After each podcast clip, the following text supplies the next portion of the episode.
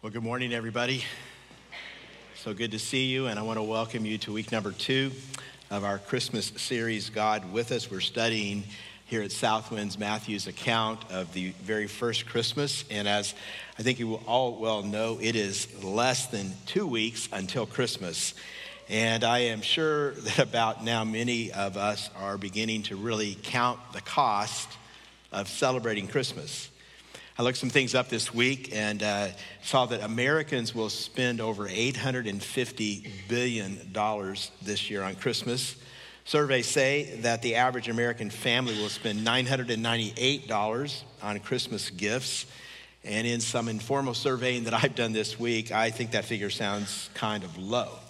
And truth is, there are many people who actually will go into debt to pay for Christmas. There are many people who will be paying for Christmas, you know, well into the new year. And all of that is to say that Christmas is costly.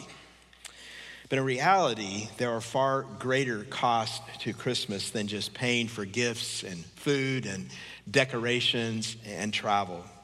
We're going to talk today about the cost of Christmas because there is one person possibly for whom the first Christmas was more costly than for any other person. His name is Joseph. He is the adoptive father of Jesus. And we're going to look together at the events that led to that first Christmas and see in them how Joseph paid an incredible price. I want you to join with me uh, by opening a copy of the scriptures. If you have a Bible with you or uh, get it open on your phone, I'm going to read Matthew 1, verses 18 through 25 as we continue working our way through Matthew's account. This is what he writes, beginning in verse 18. This is how the birth of Jesus Christ came about. His mother Mary was pledged to be married to Joseph, but before they came together, she was found to be with child through the Holy Spirit. Because Joseph, her husband, was a righteous man and did not want to expose her to public disgrace, he had in mind to divorce her quietly. But after he had considered this, an angel of the Lord appeared to him in a dream and said, Joseph, son of David, do not be afraid to take Mary home as your wife because what is conceived in her is from the Holy Spirit. She will give birth to a son, and you are to give him the name Jesus, because he will save his people from their sins. All this took place to fulfill what the Lord had said through the prophet The virgin will be with child and will give birth to a son, and they will call him Emmanuel, which means God with us. When Joseph woke up, he did what the angel of the Lord had commanded him and took Mary home as his wife. But he had no union with her until she gave birth to a son, and he gave him the name Jesus. And this is God's word to us today. Now, here's the main thought that we have today, and I'd encourage you to write it down and uh, think about it. Joseph's life demonstrates that true faith is always costly. And here's what I want to ask you to really think about Do you believe that? Do you believe that true faith is always costly? And maybe more important than that is a second question is that true in your life? I heard a dad recently tell about a conversation that he had with his uh, younger son. He'd gotten into some trouble, and so he was talking through some things with him. And he said, Son, if I have a toy and it's my toy, that means I can do whatever I want with it, right? And his son said, Yes. Dad said, But if I give you that toy and now it's your toy, what does that mean? And his son said, Well, it means I can do whatever I want with it. And his dad said, Yes. And he said, Son, right now your life belongs to you. What does that mean? And his son said, It means I can do whatever I want. And dad said, Not under my roof. He actually said he just thought that. what he actually said was, yes, that's true. But Jesus asks us to give our lives to him. And what would that mean? His son said, it means he can ask me to do anything. And again, I want to ask you do you think that that is true? If we give our lives to Jesus, can he ask us to do anything? That leads to another question that's related. How do you define faith? You know, in our culture, people tend to think of faith as just this like generalized belief in a higher power There, there are many Christians who think of faith as just believing that Jesus is the Son of God. But the truth is, the reality is, according to God's word, faith is far more than just intellectual agreement with certain truths. As a matter of fact, in the Greek New Testament, there is one word for faith that gets translated into English in three ways. It's the Greek word that's pronounced pistis in Greek. You can see that up on the screen. It's just one word, but our New Testament translates it not only as faith, but also as belief and also as trust. One word with three very different connotations in English. Anyone here ever bungee jumped?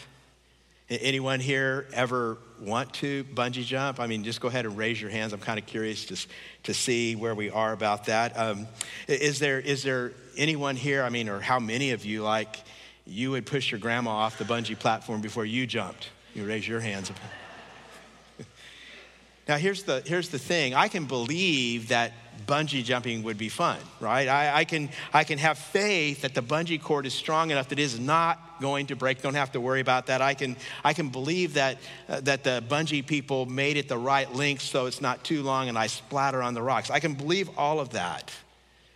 But until I jump, I haven't really trusted anything. See, here's the thing faith is a commitment to trust God no matter what he asks us. And faith is something that requires us to trust our lives. And that means all that we are and all that we have. Faith requires us to trust our lives into the hands of a God that we believe is good. And that is true faith. Now, Matthew is showing us in these verses that Joseph is an example of this kind of faith. It's true faith, it's a faith that actually costs him. Matthew is showing us that, that Joseph's faith, that, that, that faith through which God brings the Savior into the world, is the same faith that God calls us to if we are truly to follow Him. Maybe you notice in verse 18 that Matthew tells us that, that Mary is pledged, or some of your translations will say betrothed to Joseph. And we hear that today and we think engagement because that's really the only category we have. But betrothal and engagement are nowhere near the same thing. Betrothal was a legal agreement between two families that they entered into by signing a contract. They would do that in the presence of other witnesses. And then, once betrothed, the couple would be legally considered husband and wife, even though they weren't officially married. They would be considered husband and wife, even though they were going to live still with their parents for up to about a year until the wedding. During that year, as a betrothed couple, they would have little or no contact with each other. Any sexual contact during that time would be considered adultery until the wedding day. And maybe you notice that that's why Joseph and Mary are referred to as husband and wife in these verses, even though there hasn't actually been a wedding. See, betrothal is very different than engagement. And in that context, it's before the wedding, during the betrothal period, that Mary is discovered to be pregnant. Now, Matthew is telling the Christmas story from Joseph's perspective. And as Joseph sees it, the only reasonable explanation is that Mary has been unfaithful. And so he begins making plans to divorce her. But as Joseph is making plans, God comes to him in a dream, and God tells him that this child Mary is carrying is from the Holy Spirit, that this child is the Emmanuel, that he is God with us, that he's the Messiah that the people have been waiting for. And Joseph responds in faith. He obeys God he takes Mary as his wife, he adopts Jesus as his very own son. Now, I want to draw out of what we see happening here for you three things that Joseph's life demonstrates for us about true faith. Here's the first one. You can write this down. True faith requires letting go of control. Letting go of control. I have a question right now. Anybody break out in a little bit of a cold sweat at the thought of letting go of control? How, how, many of you right now, you would just be willing to be honest and admit, I'm kind of a control freak? Anybody? Yeah, it's a lot of hands here. Uh, how many of you are sitting next to someone who is a control freak and you feel fine about raising your hand about them? Yeah. See, control is something we all struggle with. True faith requires that we let go of control. Now, as far as we can tell, Mary and Joseph are a, a model couple. They, they seem to be good people who are trying to follow God, just doing everything in the right way, following the customs of their day. I was remembering this week, um, a long time ago, Dana and I are about to celebrate in a few days our 36th wedding anniversary. And uh, actually, when I thank you very much, appreciate that. Um, when I proposed to Dana, I was still in graduate school, I didn't have a job, and I was in debt. That's what you call a triple threat. Um, See, I'm telling you today, hey, if you know, if, if some guy like that starts approaching you, or if he starts approaching your daughter, watch out. That's that's a threat, you know. But in first century Jewish culture, to be able even to consider marriage, a, a young man had to have his life together. And Joseph did. He had a trade that he was working. He had, he had been working to make a home, he had been working to make a life for himself and for Mary. Now, the, the Gospels don't give us a lot of details about Mary and Joseph, but Matthew tells us here that Joseph is a righteous man, that he's a good man. You go over to the beginning of the Gospel of Luke, Luke writes that Mary was, was favored by God. He tells us that God was with her. And so you have this couple, and Joseph and Mary, they would have had plans. They would have had dreams and hopes for, for marriage and family, for their, their work. And I'm sure they were just like all other couples, eagerly anticipating what God had for them. They were full of hope for the future. And it seemed for them like everything was going according to plan. But there was just one problem God, well, He had another plan.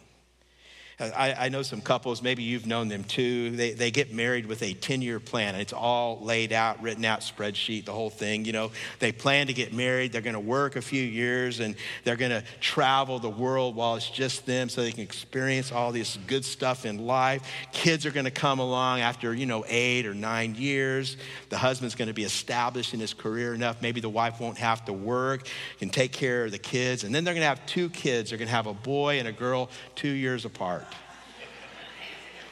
But God has a different plan, and they get pregnant on their honeymoon. See, in life, right, so many things, they just will not go our way, right? We, we can't control everything. And if we're truly honest with ourselves, we know we can't control anything. And in fact, I'll say a pregnant virgin demonstrates we truly do not have control over our lives. Did you notice, maybe in this account, that God's not coming to Joseph to ask his permission. Have, have you noticed when God changes the plan for you, he doesn't ask your permission? Uh, it's interesting that see that he's not even coming to Joseph to give him a warning.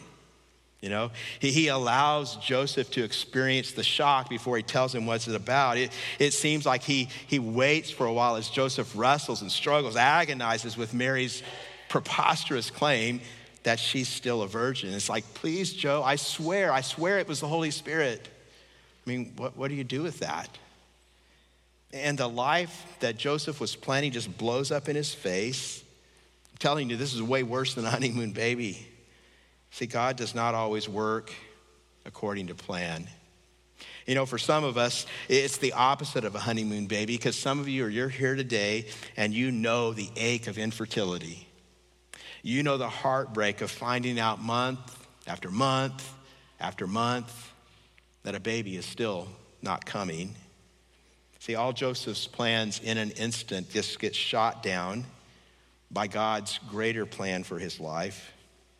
And if this hasn't happened to you yet, I'm just telling you today, it will. It will.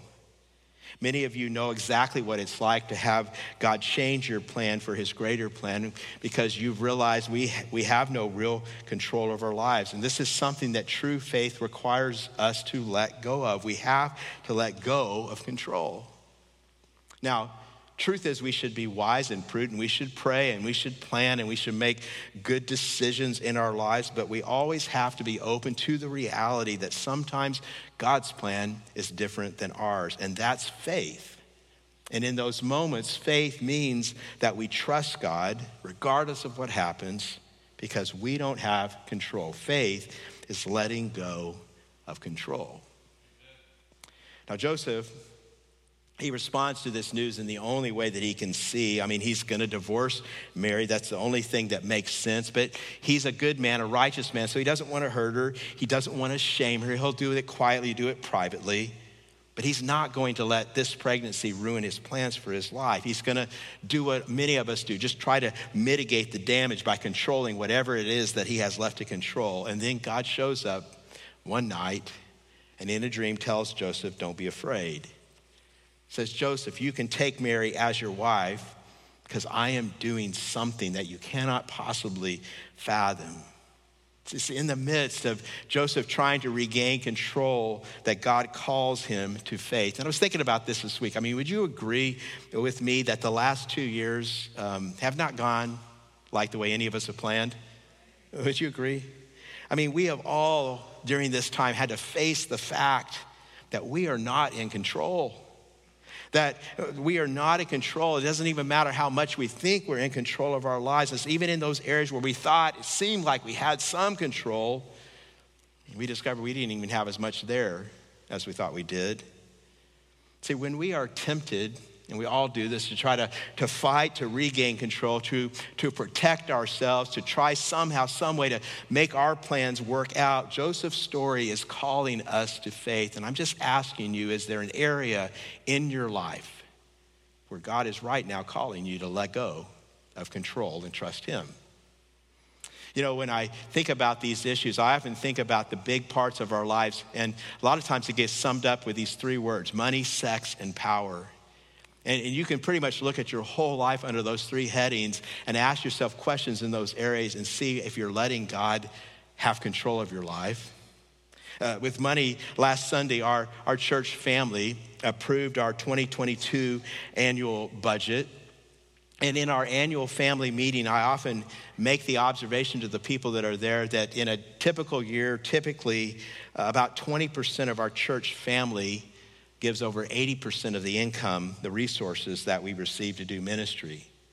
Some people who hear that must assume that there's some really rich people in our church. That's actually not the case at all. It doesn't mean rich people are giving a lot of money. What it means is that there are people, probably pretty much just like you, who make sacrifices. Some of them who make significant sacrifices, who are generous and they want to give because they believe that, that Jesus really did die on the cross for the world's sin, that he really did rise from the dead, that all of his promises are true, that his kingdom is eternal, and that Jesus, he really is the only hope for this dark world. And I will just tell you today in this area if you're someone who struggles with generosity, if you struggle with making sacrifices in this area of money, uh, I'll tell you why fundamentally, it's because you don't want to give up control. And that is at the heart of true faith. And one of the things I know in this area is that people who lack confidence in God's promises typically from time to time will throw a little bit of guilt money in the plate. You've all, we've all done that, right? You know, but, but they're never going to give in a sustained, in a generous, in a sacrificial way. I was sharing with some people recently who asked me some questions about where we are as a church financially. And I, I told them, even within the context of building a brand new building and you know having a pandemic you know hit right after we opened this new building and taking on a significant uh, amount of debt because we were seeking to reach more people for christ even in that context many people have been faithful but of course many also have not and, I shared with someone who asked about it, you know, it's really this simple.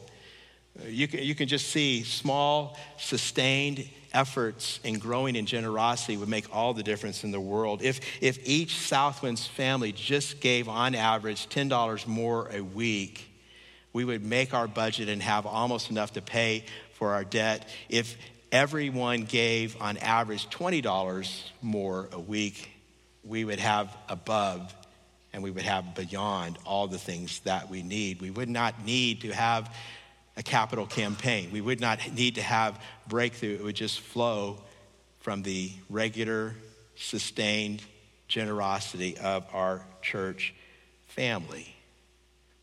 But that takes faith. It takes letting go of control.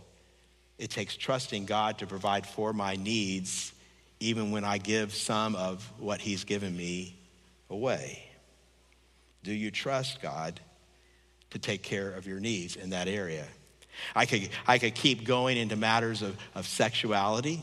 Do you trust God to meet your needs according to His way that He's explained to you in his book, that you would obey him even when it feels like you're not getting your needs met? Are you going to trust him? Are you going to trust God in the area of power? Was thinking about what would be an example of that, and one of the areas that came to me was forgiving people who have hurt you. Some of you have been wounded deeply by people in your life, and you are holding on to the power to not forgive them, to not let them go, even though God tells you that you are to forgive those who have sinned against you, right? Will you trust God enough to forgive those who have hurt you, to forgive those who have sinned against you? I, I came across just a couple days ago an incredible example of forgiveness. Some of you have heard about this, I'm sure. Um, earlier this week, a police officer in the Dallas, Texas area was shot and killed while he was answering a call. There's been a, a, a funeral service, and there is a video that's going around uh, that shows this man's 18 year old daughter expressing her desire to forgive the man who killed her dad so that he might somehow, some way come to know Jesus Christ and be saved and receive eternal life. That kind of forgiveness requires a massive release of control. And God calls us to trust Him. God calls us to lean on Him, to believe that His plans are always better than ours, to believe that if we do what He says, he will always take care of us. He will always provide for all our needs. Do you understand that following Jesus means trusting Jesus? And trusting Jesus means releasing control, trusting Him to provide for you, to take care of you. See, we trust God and His control. That is at the heart of faith. And So I want to ask again, because I don't want you to hear this and just move on, where in your life do you need to let go of control? Are you willing to be courageous enough to face that today? Are you willing to ask the Holy Spirit to show you what that is if it doesn't really pop into your mind real quickly? Because here's the thing I'm telling you, I'm just telling you, if you ask the Holy Spirit that question, He's going to answer. He's going to answer. He'll tell you where you need to let go of control. So, where do I need to let go of control? That's the first thing about true faith. The second thing that we see in Joseph's life is that true faith requires letting go of reputation and identity. And, this begins to really get to the heart of what the first Christmas cost Joseph. Uh, go back again to verse 19, where Matthew says Joseph was, and notice this phrase, a righteous man. There's a real rich history behind this idea that the Hebrew word for a righteous man is pronounced sadiq. Sadiq. And this is Joseph's identity. He was a sadiq. You can see that word transliterated. Also, you can see the Hebrew word up on this screen. I want you to kind of get into this. Say it with me. Can you say sadiq?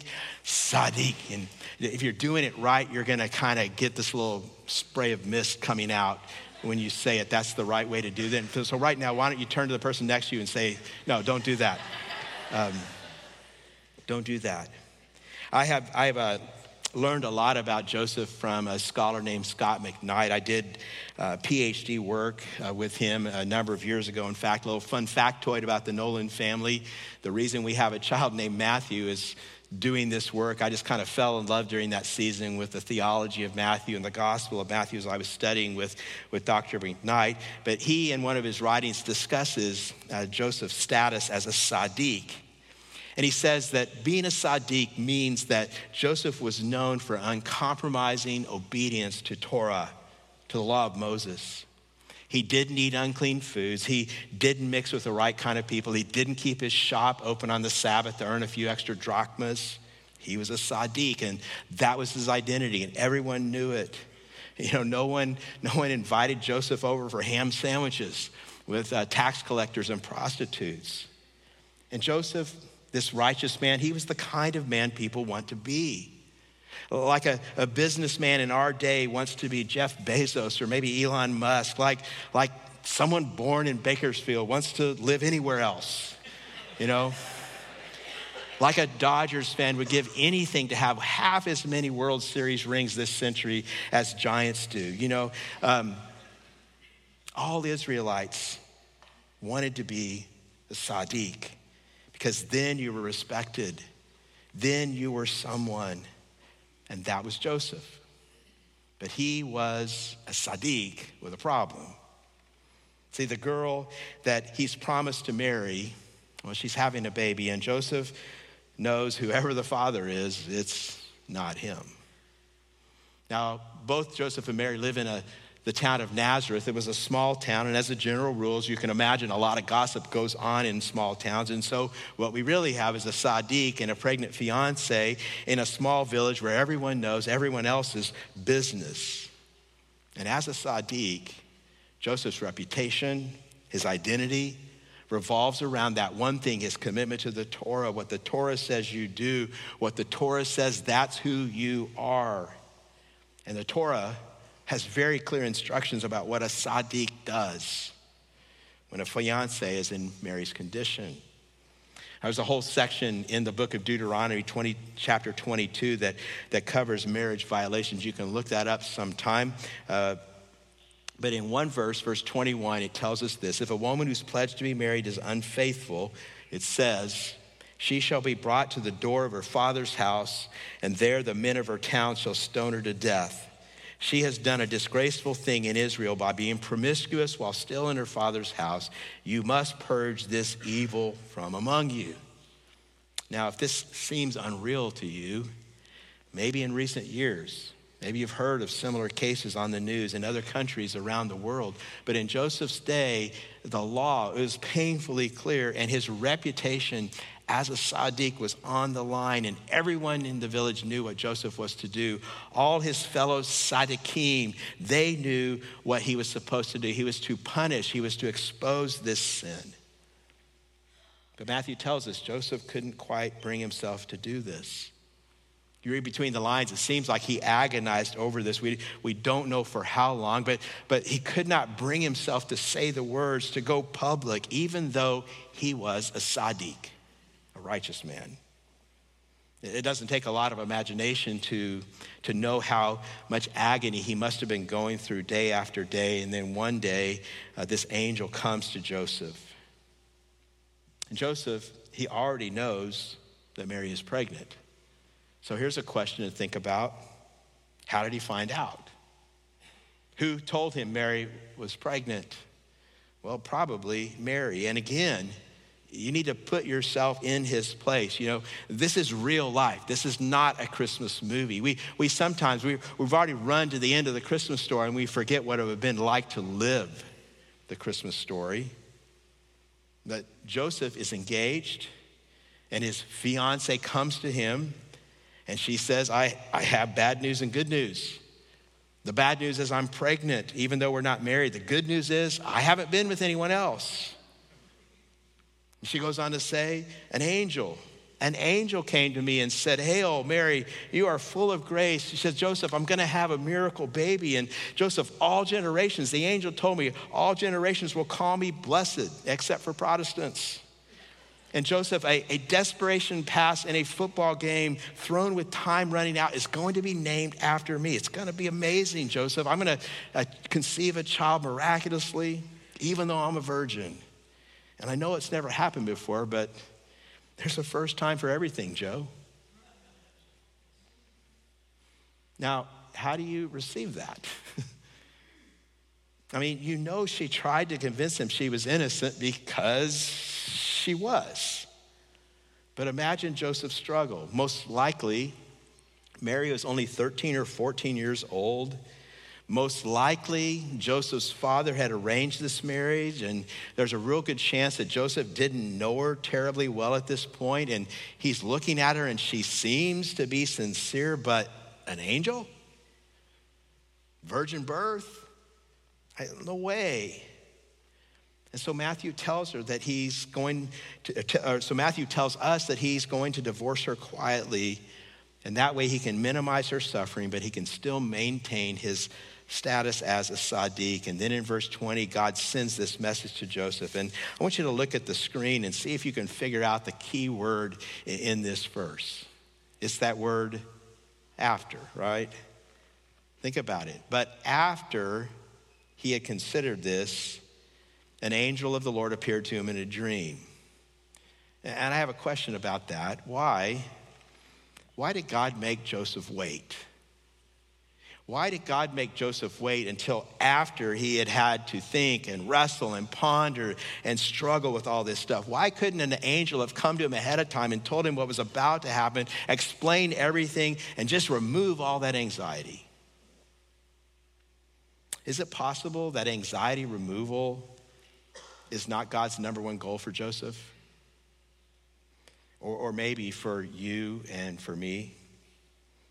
See, is it possible that in losing control and getting his world turned upside down and, and having to wrestle and struggle between what he thought a Sadiq ought to do and, and his longing to be merciful to this young girl, is it possible that maybe, maybe God was preparing Joseph to come to a whole new understanding of faith? Is it possible? Is it possible that God is preparing Joseph to come to a whole new understanding of whose opinion really matters. And is it possible that God is calling you to a true faith? A faith where you truly trust Him for your reputation and your identity. See, we live in a culture that doesn't accept what we believe. In fact, our, our culture increasingly mocks what we believe. Our culture increasingly wants to cancel truth for the preferred ideology of the day. And friends, it is so true and it is so sad. Many people, many people who say they follow Christ are even now succumbing to that pressure. They are adopting what the culture believes and they are calling it love and they're even putting Jesus' name on it. You know, recent days, I've watched different people who say they're Christians, but they're not willing to pay the price for truth, who who care more about likes on social media, who are more interested in what the world thinks about them than what God thinks about them, from scholars to pastors to just people in church. And really, it's always been that way. Because just because we say we have faith doesn't mean we have true faith. And true faith, true faith requires that we let go of our reputation and identity. Our reputation and identity. That moves us right into the third thing that Joseph's life demonstrates. True faith requires letting go of comfort. Now, this one flows directly out of the last one. The loss of reputation and identity for Joseph would have flown right into a loss of comfort. To go back to verse 20 again, it says, But after he had considered this, an angel of the Lord appeared to him in a dream and said, Joseph, son of David, do not be afraid to take Mary home as your wife. Now, why would Joseph be afraid to marry Mary? Of course, he would be afraid of offending God, of violating uh, the Torah, but it's not just that. Joseph would have been afraid of, uh, of losing his reputation. He would have known that this would change his life forever. He would be afraid of what everyone was going to think about him. People would think what people always think when a pregnant girl gets married. Joseph knew that if he married her, no one would ever accept his story. He knew that his life was going to change, that he would not be invited to the homes of the other Sadiqim. He knew that he was going to lose their business. He knew that he was never again going to be admired and respected. And that had been his whole life. See, if he committed himself to this baby, to this one who would be known as Jesus, he would do so at enormous personal sacrifice. His whole reputation, the work of his entire life was going to be trashed. The angel says, Do not be afraid. And remarkably, don't miss this, Matthew tells us as what Joseph does precisely, he does precisely what the angel commands him. He does two courageously obedient things we see in verses 24 and 25. First, he took Mary home as his wife. And this was a, a legal step. It meant that he was publicly claiming her as his wife. It meant that Joseph completed the wedding ceremony. He claims her publicly. She's his wife. And then, second, it says he named the baby, and this too is a legal action. And in the act of naming the child, he is doing a second courageous thing. Joseph is publicly adopting this child as his son. Now, here's what this means legally, Joseph has now deliberately and publicly tied his destiny to the lives of two stained reputations. See, Joseph believed. He had faith. He trusted in the word of God's messenger, the angel, even though he didn't know how it was all going to work out. That is true faith. He made a decision. And friends, if you understand it, if you get it, it should blow you away. Joseph has decided that his days as a Sadiq, as a righteous man, they are over. And whatever the future has for him, it will not be the life of comfort and respectability that he'd always planned and dreamed of. Now, I want to show you how fully Joseph bet the farm, how, he risked everything on what God was doing. I want you to maybe turn to the person next to you. You can tell them if you know the answer to this question. How many, how many brothers and sisters did Jesus have, and, and what were their names? Anybody know that? Doesn't look like too many do, so I'll give you the answer. We find it in Mark 6. He had four brothers. Their names were James, Joseph, Judas, and Simon. His sisters were named Heather and Brittany. Um, just made that up. Um, we actually don't know um, how many sisters he had or what their names were. But if you go to Mark 6 and you go to verse 3, you, will see that we're told the names of his brothers. And it's actually a little hard uh, to tell from the English translation, but let me give you the significance. Here are their names. It says this um, Mark 6 3. Isn't this Mary's son and the brother of James, Joseph, Judas, and Simon? And aren't his sisters here with us?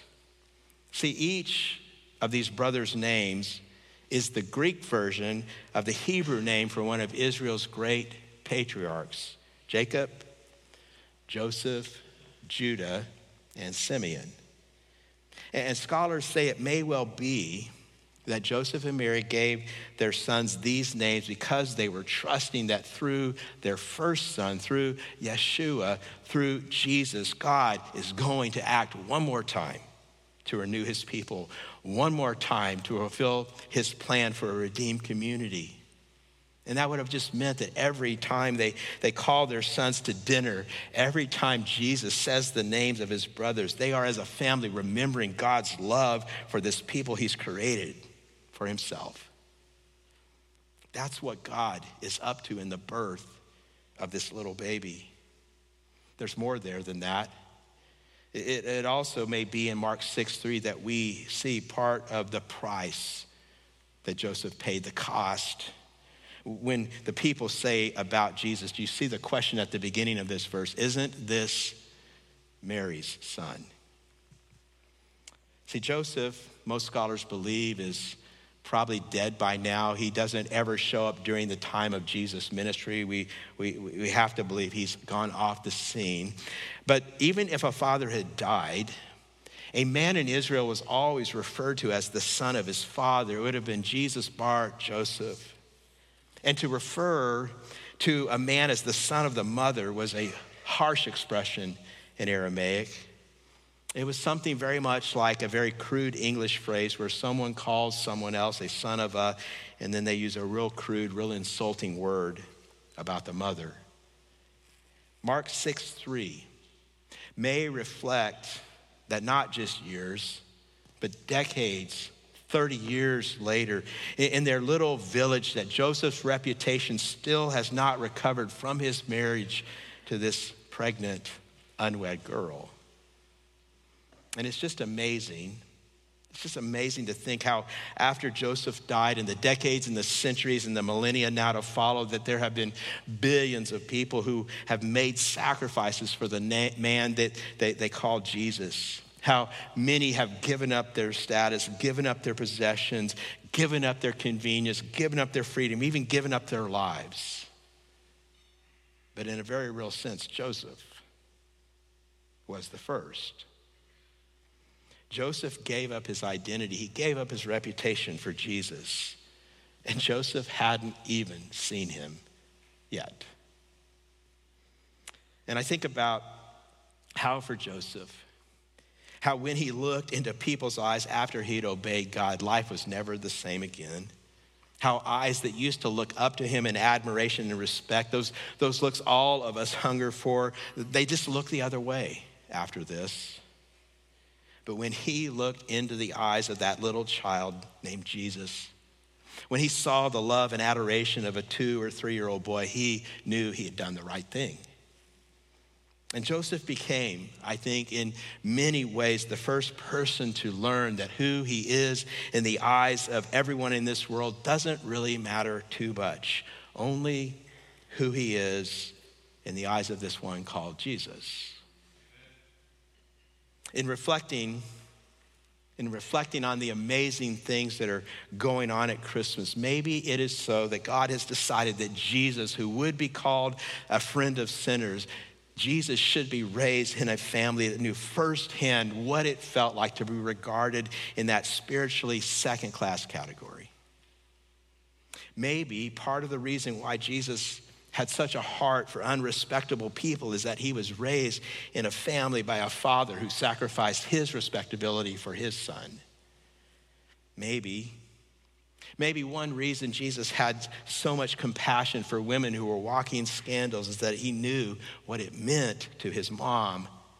What it meant to his mom that his dad had stuck by her when she was single and pregnant, and, and all the righteous people were saying he should just walk away. I think of how much Jesus must have admired his dad's courage as he was growing up. And, and I think later, after Joseph was long dead and Jesus was a grown man and he was, he was engaged in his ministry, I think about how he taught in Matthew 5:20 in that Sermon on the Mount. He said that unless your righteousness exceeds that of the scribes and the Pharisees, that old system, you cannot enter the kingdom of heaven. And think about how Jesus must have been thinking inside. I have seen this better kind of righteousness firsthand because my dad was such a man. Maybe God had a reason for this odd and painful and lonely way to start a family. Maybe it makes more sense than we would think. Maybe, maybe God still calls people to be willing to die to reputation, to die to status, to die to comfort for the sake of love. Maybe that's the heart of true faith. Maybe, maybe that's why we worship a Savior a Savior who too was crucified, who also gladly saw his reputation as a righteous man, a Sadiq, trashed for the sake of sinners, that he would never stop loving. True faith, friends, do you see it? True faith is always costly. And I have to ask you, I want to ask you, I don't want you to walk out. I don't want you to forget. I don't want you to move on. I have to ask you again does your faith right now cost you in any way? Maybe it doesn't. And maybe it doesn't because you have never let go of control. You have never released your reputation you have never been willing to set aside your comfort. Maybe you are trusting in those things instead of trusting in God. I began earlier by telling you about a conversation that a dad had with his son. And he recognized the son did, this young son, that in giving his life to Jesus, it meant Jesus could ask him to do anything. Uh, the dad then in that conversation asked his son, So, how does that make you feel? And his son said, Scared. Dad said, Why does it scare you? And the son said, Because I don't know what Jesus will ask me to do. And that's true. You don't know. You don't know what Jesus will ask you to do. But we do know what Jesus was willing to give. He did not ask anything from us that he didn't already abundantly provide for us at the expense of his own life. I mean, just think about giving up control. Jesus had all power. He really was in control of the universe, but he didn't use it to protect himself from pain and from shame. He used it to receive all our pain and all our shame into himself. He didn't use his rights to do whatever he wanted. He lived entirely dependent on a poor teenage mother. He came into this world, our world, not in a palace, not as a king. He didn't even come to live in a nice home. He came and was born in an animal's feeding trough. And he also gave up reputation. Though he is the eternal Son of God, he spent his entire human life being regarded as the illegitimate bastard son of Mary. And then comfort. Maybe you remember on the way to the cross, Jesus stops in the Garden of Gethsemane and he says, Father, if there is any other way to bring salvation to your people, do, do not make me go through with this. But he entrusted himself to the will of God, regardless of what it cost. And he entrusted himself into the hands of God, and God delivered him into the hands of religious leaders who condemned him to death and into the hands of the Romans who crucified him. And so, by Joseph and Mary's willingness to trust God and give up control and give up reputation and give up comfort, Jesus came into this world. And by his own willingness, his own willingness to suffer and experience pain, all the while trusting his Father, Jesus died to save the world. And he was raised from the dead, and he was given the name above every name. So that that baby in the manger he is the Christ on the cross. He is the King on the throne. And we do not know what our King will require of us, but we do know what our King has given us. He has given us everything, He has given us Himself. Christmas is costly because true faith is always, always costly. And I want you to hear it again. You cannot, you cannot be a true follower of Jesus without paying a price. You have to give up control. You have to give up reputation and identity. You have to give up comfort. See, it is by faith, by faith, in the reality that Jesus, that little baby born in Bethlehem, Jesus is God with us. It is by faith in that reality that we can follow him, even when it costs us everything. This is the word of the Lord for us today, Southwinds. All God's people together say, Amen. Amen. Would you bow as we pray?